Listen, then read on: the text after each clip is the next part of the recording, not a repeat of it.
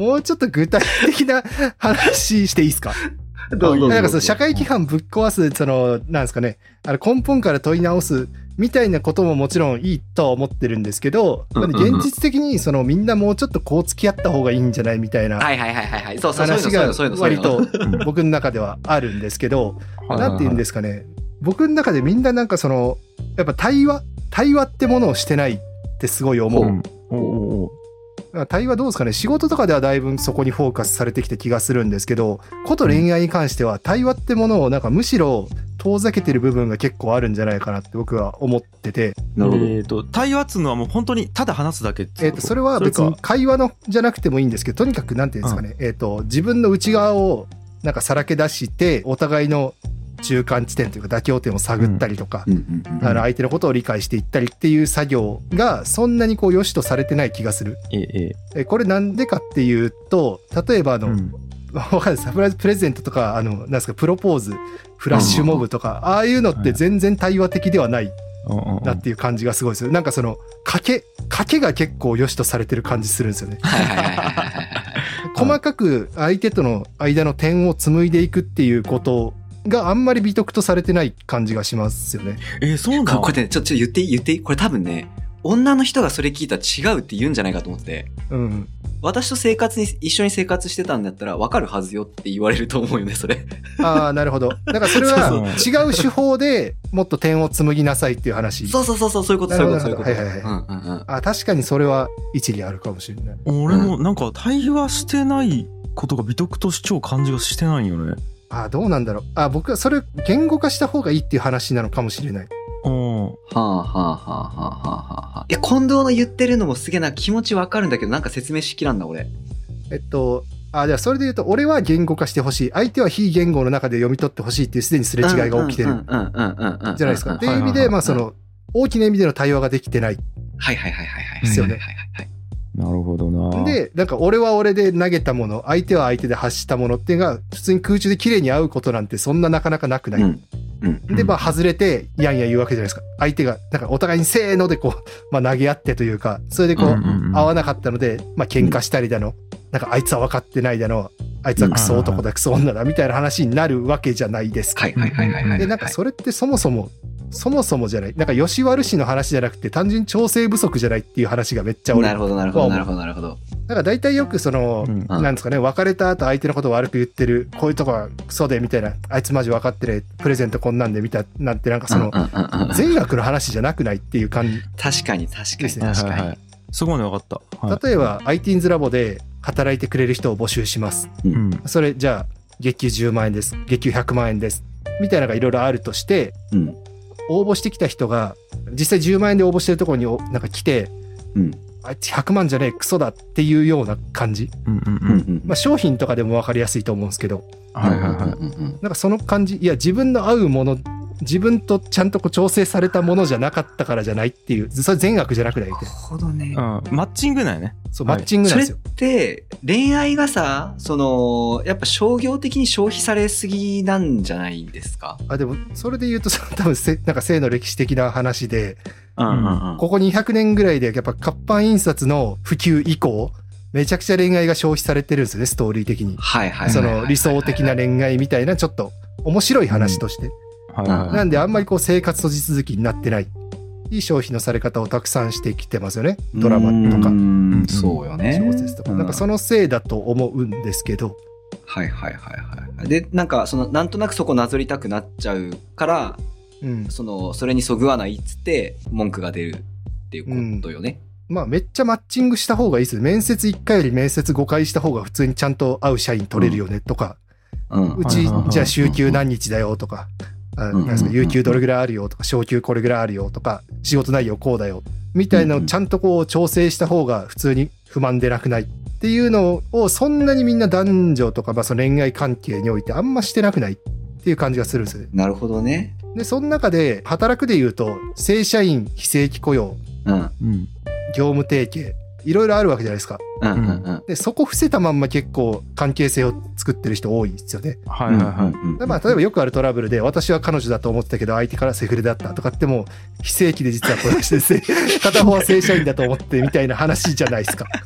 なるほど。でも、例えば副業でちょっと働きたいって思ってる人に対して、じゃあそのうん業務提携の話で調整するのって別に悪じゃなないんじゃないですか。だこの例え話？いや、でも超わかりやすい。じゃあそれって、正社員で雇う人が善で、非正規とかで雇う人が悪っていう話にはならないはずなんですよ。うんうんうん。これセフレの話とかですね、もろに。単純にそれってマッチングの調整の問題じゃない。で、そこの調整をブラックボックス化するから単純に全部トラブル起こるんじゃない。で、不幸な人が構造的に生まれるんじゃないっていうのがめっちゃあるんです。うわーもうね、これはでもね、そっち側から見た理論でもあるね。はいはいはいはい。なんていうか、それ自体が。え、えどういうことなていうかね。いや、そっち側っつうか、うんブラックボックス化したくないっつう、うん。あーちょっと、なんつうんかな。めちゃくちゃ一緒なんよ、俺そこ。ちなみに。やけど、うん。それをしたくないという人もおるし、そもそも得意じゃない人もおるき、調整ができないケースがめちゃくちゃあるなっていう感じだよね。したくないって恋愛においては、えっと、言わなくてもビタッと当たるってのが、それこそあの本当恋愛でよくある恋に落ちるっていうのが一番美徳とされてる。はいはいはい。もう調整なくして一番ビタッと合うのが一番理想だっていう美徳がありますよね。うん。はいはいはいあるある。みあるある。エーリヒ・フロムの愛するということでも明確に否定されてるんですけど、恋は落ちるものではないと、お互い技術によって育むものであるみたいなうん。うん。話をしてるんですけど、やっぱ結構そう思ってる人いるんじゃないですか？そう思っているし、調整したいとだけ思ってないのね、まずね。うんななんつうんかな、調整したいと思ってないというか。調整なくして相手と合わないことをなんか相手が悪い人だったみたいな感じで片付けますよね。そうねそうねまあ、どんな人をこうあの想像してるかによると思うんですけど、うん。商品の名付けにしろ雇用形態とかにしろ全部オンリーワンのはずじゃないですか。うんうんうんうんうんでお互いが納得しとければスーパーカー何億円とかも別にいいわけじゃないですか。そういうことやね、そういうことやね。それは100万とかの車の中に普通に並べといて相手が買った後に値段が分かったらそれはダメですけど。うん。よくあるのは何ですかね。彼女の方は毎日会いたい。彼氏の方は週1でいい。じゃあそこは普通に調整じゃないっていう。週うん。3でもいいですかね。とか それがこう調整のマッチングなのかうんなかまあそのそこを無理週3でお互い痛み分けするのか痛み分けするぐらいやったらお互いそれの条件に合う人を探しましょうなのかああうん。であとさ、なんかモチベーションとかによって不平等も生じるよね。その、うん彼氏は週1でいいと思ってる。彼女は毎日会いたいみたいな。で、そんな毎日会うぐらいだったら別れるわって言ってしまったらさ、もう彼女を従うしかなくなってしまったりするわけじゃん。あそうっす。その状態だから最終的に何も良くないんですよ。ははははパワハラだと思うんですよね。パワハラや。うん、パワハラか。うん。うんうんうん。それが良くない。うんうんうん。結局どちらかがなんすか大企業と中小企業の下請けみたいな状態ですよ、切っていいんですか？みたいな。他にいくらでもいるんですよ。みたいな。いやそういうの良くないですよね、全然サステナビリティがない。それでもどうやって防いだらいい感じ？モラルの問題それ。えっ、と自己開示と調整じゃないですかねうん。はあはあだからそのうまいこと丸め込んでやろうみたいなその裏にある目的みたいなのがあると、まあ、そういうの起きるんじゃないですかすげえ、くっそメタなとこまでいかないかんね、それやるために。そうなんよ だからね。これはもう別に恋愛に限らない話だと思うんですよね結局、うんうんうんうんいや、これね、ちょっと待って、うんあの、マッチで同じなんよ、俺。でうん、全部情報を開示してほしいわけ。はいはいはいはい。やけど、できる人の方が少ないと思うよね。うんうんうんうん。でもそれって先天的ではないはずなんですよどうなんやろう。はあ。これどうしたらいいんやろっちゅうもう。それこそエイリヒ・フロムが言ってたのは、まあ、愛するということはまあ技術であるから努力しないと人を愛せるようにはならないうんうん、それも納得。で、そこに努力するのっち、相当むずいんよね。うん。だから僕努力はそれこそ場数踏むとかでもいいと思うんですよそれは別に努力と思ってないかもしれないですけどうんうんうんうんうん。サンプル数増やすとか、そうね。そうなってくるとじゃあその、えっと、恋愛の美徳的ななんていうんですかね付き合った人数が少なければ少ない方がいいとかなんかまあいまだにまああるじゃないですか、なるほどなるほど。だからっていうとことバッティングするうんうんうん気がしているなんでなんかはいす。ごい本末転倒感を感じるうん。なるほどね。僕だいぶ人を愛せるようになったと思うんですよ だいぶ遊んだ結果これはめっちゃ自信を持って言えるっすねはいはいはい。僕は遊んでなかったら人を今ほど愛せはしなかったですね。愛する、まあうん相手の幸せを願うとか。うんうんうんうんうんそやなうん。それはでもそうだと思う。そのやっぱ恋愛経験があって傷ついたり傷つけられたりしながらこう相手を思えるようになっていくってやっぱあるよね、普通に。うん。これ普通に人間関係で言ったら、普通にそうじゃないって思うんですよ。だってうんね、あの、小学校上がるときに友達100人作りましょうみたいな話とかあるわけじゃないですか。うんうんうんで、いろんな経験して大人になっていきましょうみたいな。うんなんかそのプロセスが恋愛においてはなんかすげえこう、悪いものというか、はいはいはい。なんかなくてもいいものみたいになってるけど、割と無理悪くないってめっちゃ思うんですよ。逆にさ、そ,、そうだねの美徳とされてるその要はさもうじゃあ2人でパーン一目惚れイエーイもう運命の人この人しか知らないっていう状態で、えー結婚して一生連れ添ってハッピーエンドみたいな、えーことってゼロではないんだろうね多分ね。まあゼロではないやろね。うんうんうん。ちらほらあったりはするのかな？あんまりやっぱ。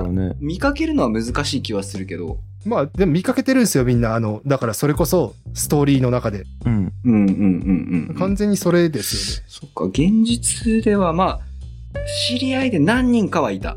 うんそういうの。もちろんその最後まで行ったかどうかとかは知んないんだけど。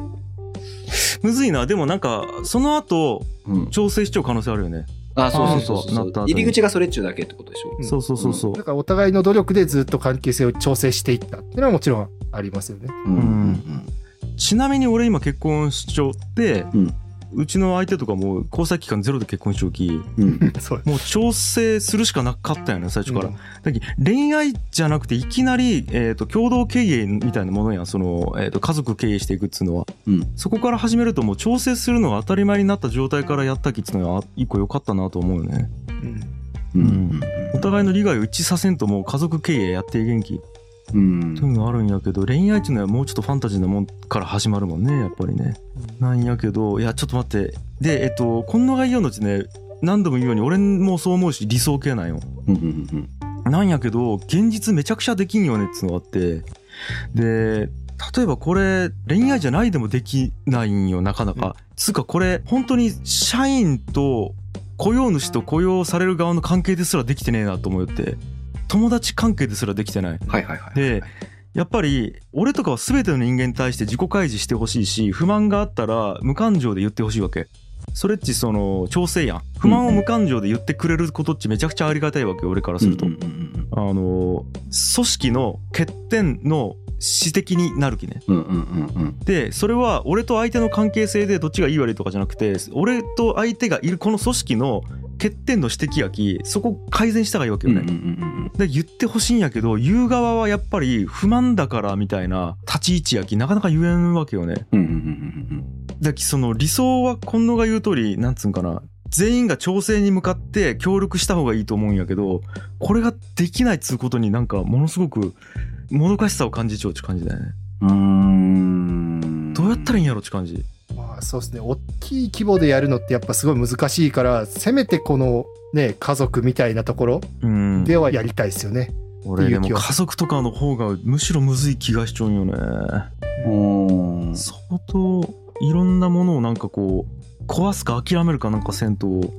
それ例えばさあの日比さんとか近藤とかはそれ見る人から見たらこいつら頭良すぎてめんどくせえな考えすぎやろって見えてもおかしくないと思うんですよ。見られよ。うんうんどう考えても。だと思うんですよね。でその人たちとの調整足りてなくないですか？そうなん。いや、そうですね。そうなんよ。いや、マジでそれ。で、だき、えっ、とね、難しさを感じちゃうんかな、俺。だから、えっ、と、うん俺の中の正解はこれなんやけど、うん現実できないっつうことをまず理解しちゃって、はいはいはいはい。できない人たちが多すぎるというか、できないっつったらごめん、上からになるね。えっ、と、やろうというモチベーションがそんなに湧いてない人たちが多いなと思ってて、俺からしたら100%開示したが楽なのにって思うわけ、うんこの理論を説明してもとはいえってなるわけよね、し、えー、と俺からしたら理路整然と明確にこうこうこうこうこういう理由でっつっていいんやけど、うん。その話し合いすらも面倒くさいってなるわけなんか、俺からするとその話し合いコストって全然ないわけ。普通に頭働かして話すんやけど、うん。で向こうからしたら、えー、とえじゃあもっと自分の今の感情に向き合ってもらうとこうこうこう例えたらどう？じゃあこの場合やったらどうとかいう時点で考えるの面倒くさいってなるのが普通だよね。だから現実難しいんよこれ。なるほどな。だっき、うん。むちゃくちゃもどかしさを感じているえでもだからマッチングなんじゃないですか？うん、確かに。これも。うわーでもなんかね悲しいよね。これインターフェースの違いだけでうん。それ以外マッチングしちゃう可能性ある。インターフェース以外はマッチングしちゃう可能性ある、本質的に。はいはいでこれがマッチングするとかちょっとむずいなと思ってこのやり方をマッチングさせるっつうのはね。うん、うん、うん、うん、うん。だ調整っつうのは一個のやり方に過ぎんと思っちゃうわけ。なんかこう話し合って調整するっつうのは一個のやり方で、うん、うん、うん、なんつうんかなやり方さえ解決すれば本質的にめちゃくちゃ合う人おるかもしれんなと思いよってうん。うん、うん。つうかおるんよ絶対にうん、うん、うん、でそれをどうやって調整すればいいかっつうの悩みよっちゅう感じかな俺はい、はい、はい。はい僕思ったのはその調整にそれなりに労力というか体力がいるわけじゃないですかうん。絶対スムーズにはいかないっていう。なんかそれを下支えするのが本能的な好きだったりするのかなとか思うこともあるわけですよ。まあね。めっちゃ好きじゃないと調整にエネルギーわかんもんね。そうコスト割いていいって思ううんみたいな。なんかそうすると今度論理じゃなくてまた本能的な話に戻ってくる。あー。なんかこの人となんでこんなにこう頑張ってこの人のこと分かろうとしてるんだろう。なんでだろう。なんか単純に好きだからだな。みたいな。めっちゃ全然大して論理的じゃない答えに行き着くみたいな。うん。はい、はい、はい。いや、これちょっと、また話違うかもしれんけど、はいはいなんか、それ関連するかどうかもちょっと微妙やけど、俺、人が、その、言ってることって、そんなに信用できんなっていう前提があって、えっ、と、なんはか、ちょっと説明難しいな。例えば、樋口さんがそうやって、なかなかこう、意思疎通が難しい人と調整をしたいって、うん今、樋口さんが言ってると。それで悩んでると。はいはいで、言ってるんだけれども、それ、樋口さんはそういう風に認識してそれをそう言ってるけれども、本当にそうかなっていうの結構怪しいっていう解釈なんですよ、俺。そうねわかるそう。で、1ヶ月ぐらい樋口さんを見てると、あ、で、樋口さんそれ楽しいんじゃんってなることが多いんですよ。はいはいあ、なんか伝わります？その、わかるわかるわかる口でなんて言ってるか、文字でなんて書いてるかよりも、その人がどういう動きしてるかを見た方が、実際にその人が考えてることが分かって、で、うん。自分がそういう動きしてるから、結局は、その自分そういう価値観で動いてるんだっていうのが、本人すらあんまり見えてないっていうのが人間だと思うっていう感じなんですよ。はいはい。自分のことが分かってないってことね。そうそうそうそうそうそう。はいはい。わかるわかる。近藤と樋口さんの話を今聞いてて思ったのが、えっ、と、自分が好きなルールでプレイしたいっていう風に聞こえるんですね。その、その、将棋がしたいとか、麻雀がしたいみたいな話に聞こえて、うんあの、いや、一緒にお絵描きしようって言ってる人にはそら通用せんよね、みたいな。せやねんな。そうかもだしれないけんその人と調整が必要なんやったら、その人のお絵描きに、あ、じゃあ俺もお絵描きしよっかなってやった方が早くない？みたいな。あまあでも近藤は別にあれよね、うん。その話をしようとしようわけじゃないよね別に。あまあその別にそうですね、うん。うんあのフォーマットは別に何でもいいはいいんですけど、フォーマットはまあまあ大体やっぱ会話っていうフォーマットにはなるとは思うんですけど、うんうんうんうん。うんうんうん。なんかその、会話はロジックが立ってることが正だっていう前提でいくと、さっきの話とは一緒になっちゃう。うんうんロジックが立ってないと会話じゃないよっていう考え方を持ち込むと、多分さっきの話と一緒だと思うんですよね。あれやべえ俺分からなくなってきたぞちょっと待ってよ なんかけ、その、会話にロジックが必要だと思ってない人から見ると、なんていうか、だけあなたのルールでやりたいだけでしょってしか見えないです、多分それ。そう共通のルールないと成り立たないことはいっぱいありますよね。みたいな見え方もあるっていう感じです。なこれ何の話？これ何の話？ちなみに。いや待って待ってこれちょっとね解決したいんよね。めちゃくちゃ。そこまで分かっちゃうよね、はいはいは。だきえっ、と言ってって言えんのよ俺。わかるかな？あー、なるほど。そうだきそこまで分かっちゃうきもどかしいわけ。そうか。言ってくれりゃいいのにって思っちゃうんやけど言ってっつっても言ってくれんし、言うのが好きじゃないって分かっちゃうわけ。はいはいはいはいはい。で俺からするともう言葉で言うのが一番シンプルで早いし単純で好きなんやけど、んそれができんのよね。うんえっと、できんつうと相手が悪いみたいな感じなんだけどそれが好きじゃないというか、うんここがもう死ぬほどもどかしいなって思うよね。確かに。あと、好きじゃないと別に、うんその、パッて言われた時に、正確にスポンって言えないというか、能力もあるね。うん能力というか、まあやっぱそういうものの捉え方っていう感じなんじゃないですかね。うん。せやね。うん、なんか言葉で説明しろって言われるとそれむずいんですけど、みたいな話ですよね、多分。うん。その僕理想で言うと、今相手アイドル100のうち何十ぐらいって言ってほしいとかいう話になるんですよ。確かに確かに確かに。そうねそれがもうだからうんインターフェースが日曜俺近藤と。うんうんうんうんうんうんうん、でもいやいやその数字でとかじゃなくて分かってくれみたいな感じになるかもしれんし向こうからすると、なんだその数字でみたいなじゃあ私なんだ80つったら会えるん？60つったら会えないの？みたいな感じになる？よ多分。ななりそう。そうそうそう。うんそうなるからそう聞いてんだよって俺はなるけど。そ こで判断したいから。そうよね。あ俺ちなみに今日、じゃあ一人でいたい欲は60なんよ。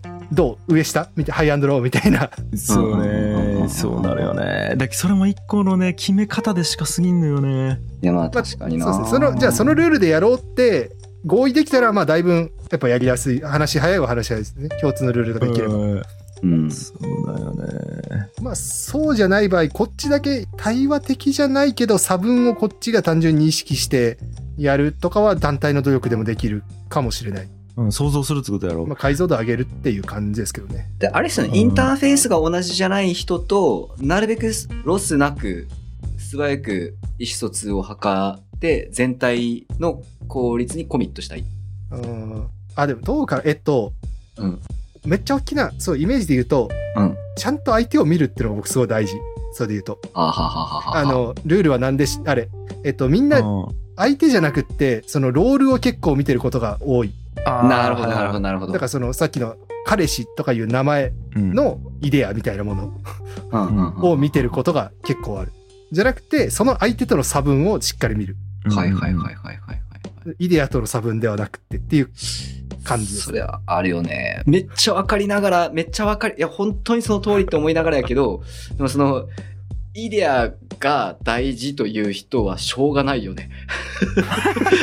そうそうなんよそうなんですよ。共通のルールってね、どこのレイヤーで、そのどこまで共通にするかっていう。そうなんよこれはね違うんですと。私はドラマみたいな恋愛がしたいんですと。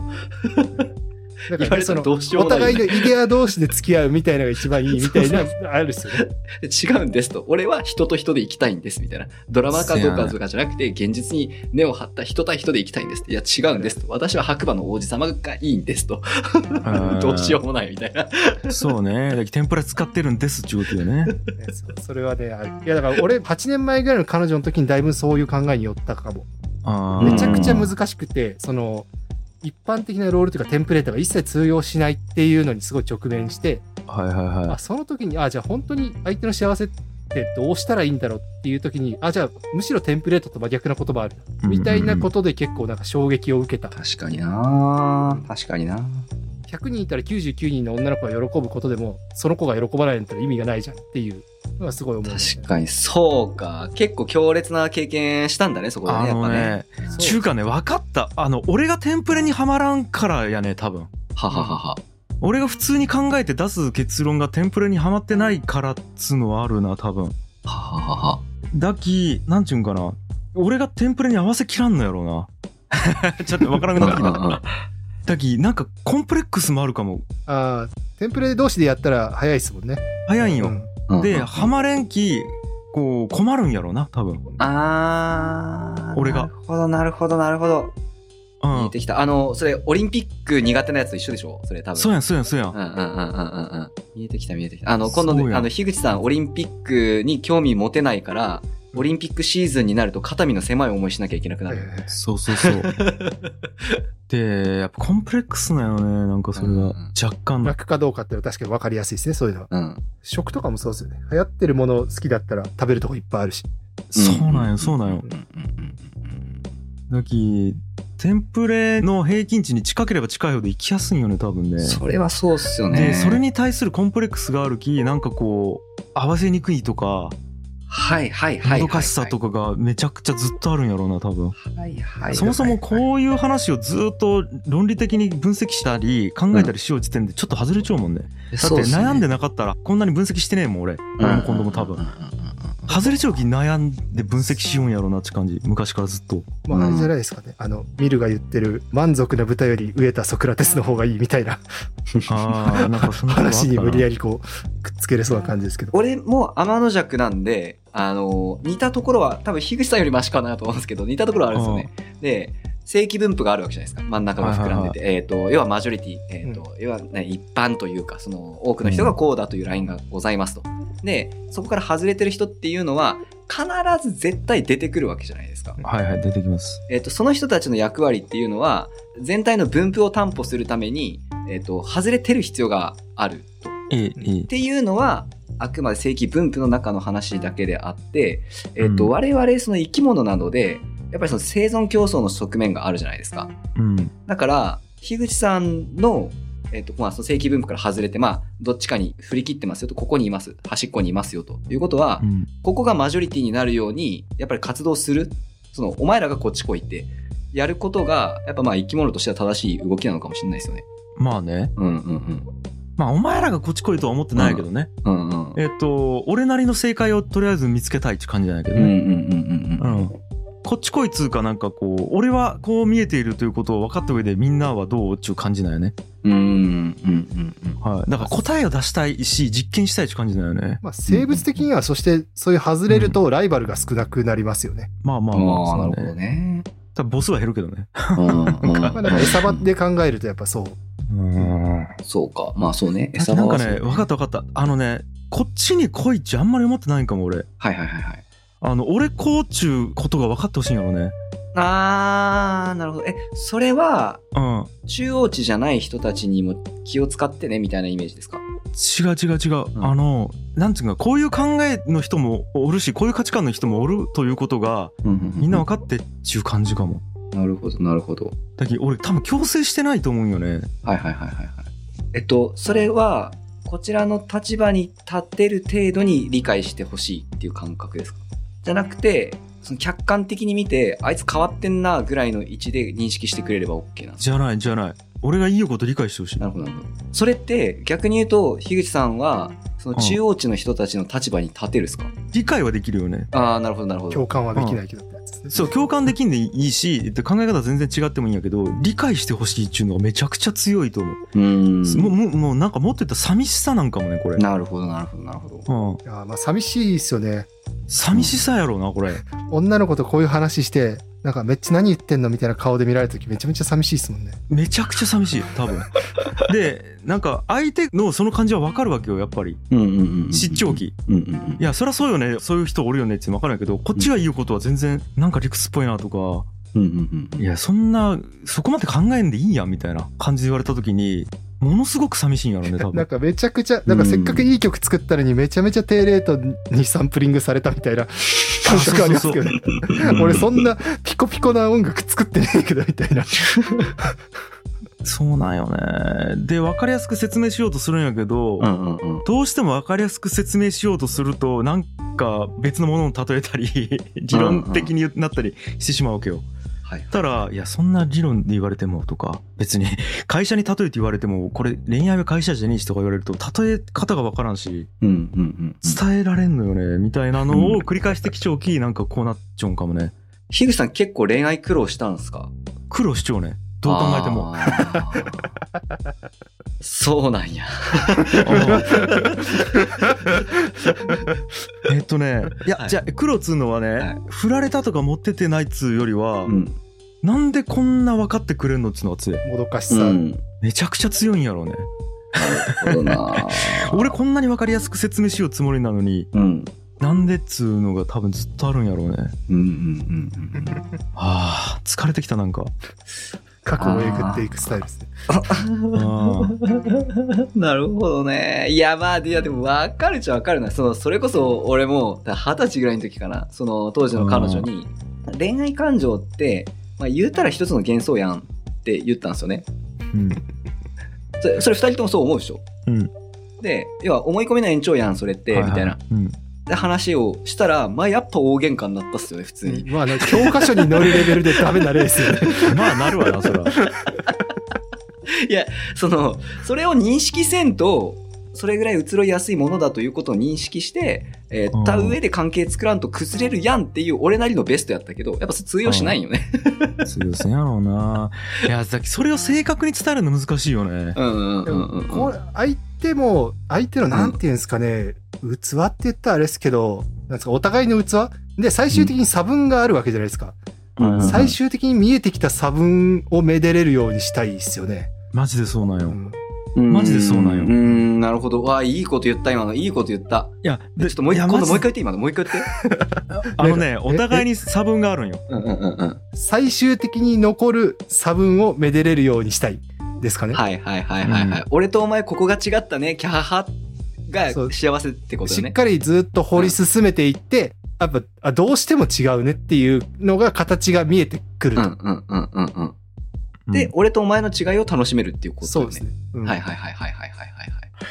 いや、でね、うん、その差分をが分からせるためには、俺ここにおるんよっつうのを分からせたわけ。なるほど、なるほど。これがどうやって伝わるかがマジで分からんわけ。あ。気が狂いそうやわ今俺今、なんか差分を正しくはい求めようとせずに差分があるねっていう状態はすぐできるわけじゃないですか。そこで止まっちゃうんですよね、多分。そ差分があれば NG みたいな。まあ、差分あるよねの前提からどこまで差分あるかなって探っていく作業ってめちゃめちゃいい気はしますけどね。うんうん。ああ、なるほどね。差があるよねっていう前提から入って、うん。あ、ここにもあった、ここにもあっそうそうたっていう。金とかを採掘していくとか、なんかそういう感じに近いんじゃないですか？ちょっと待って、なんか今日一近藤のあの恋愛観で俺一番好きかも、それ。う、うんちょっと樋口さんの顔がしんどるけど。いや俺やっぱだき差分があるっつうのは分かってんやけど、うん何がどこのジャンルでどん何メーター分差分があるっつうことを正確に知りたくなっちゃうんよねはあ、で、相手にも正確に認識してほしい。認識してもらいたくなっちゃそうね、のためには結構ね、その踏み込むことがあるそうのがやっぱ結構怖いんじゃないですかね。あ俺が？おお互い、ああまあ、踏み込まれるのが怖い。大体相手は。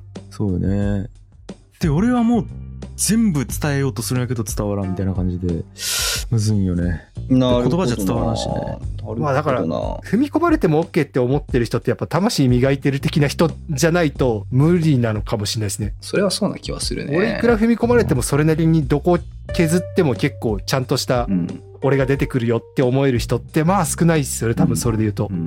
まあねそう、わかる。なんか魂に恐れがある人はね、やっぱね、その辺でつまずくよね。いやいや待って俺なんかぼぼーっとしてきたがなんか なんかなんなんやろ社会との接点を見つけられん。いやいやででだやろなうん。いやでそれで言うといやマジでフォローするわけじゃないけどねもうね今の奥さんはめちゃくちゃいいんよねうんうんうんいやーめちゃくちゃやりやすいやりやすいっつうかねうん。うん。わからん。理解してくれちゃうかどうかわからんだけど、うん。理解しようとはしてくれるき話をしてくれるずっと、うんうんうんうん。俺が一生懸命話してる。今過去のあちょっとごもういいや。ごめん。いいやぼーっとしてきた。なんか。何かしらがあるな俺の。うん。過去にな多分。るほど。な。で、樋口さんたまにそのゾーン入ることはあるっすよね。脳がその話題を避けてるみたいな時ありません？たまに。あるあるあるある。ある中華ごめん。もう分かったわ。ちょっとまあいいや。あちょっと暗部に達してしまった。まさかこれの、は俺はちょっとうん。樋口さんが具合悪くなって試合終了ですか？違うよ。今日主役は近藤なのに。そうやった。いやでも、十分でしょ。こんだけ時間オーバーして喋ってるいや、えやばいっすよ 俺。ひどいひどい。これまたあれ？三部作になるいやもう三部作やばい、あ三部作じゃ言わんのじゃないですか。あーちょっと適当に分けようこれ俺だけもうエクサキッズ1本と恋愛2本とかなっちゃう多分編集したらまあまあしょうがないですよもうこれははいじゃあじゃあ、えす。ーっと、近藤くんゲストの、はい。えーっと恋愛トークということで、皆さん楽しんでいただけましたでしょうか？はい。もう真夜中ですよ収録時間はね。樋口さんが疲れ果てとる。いや違うこれ疲れちゃうっつうかねちょ結構貴重多分。ダメージを食らってるんですね。ダメージを食らっちゃうダメージを食らっちゃう。なんか。なるほど、なるほど、なるほど。分かってきた。オそしてッケーオッケーオッケーオッケー。じゃあ、この後オフレコでちょっと聞いてみたいと思います。本日はここまでありがとうございました。ありがとうございま。した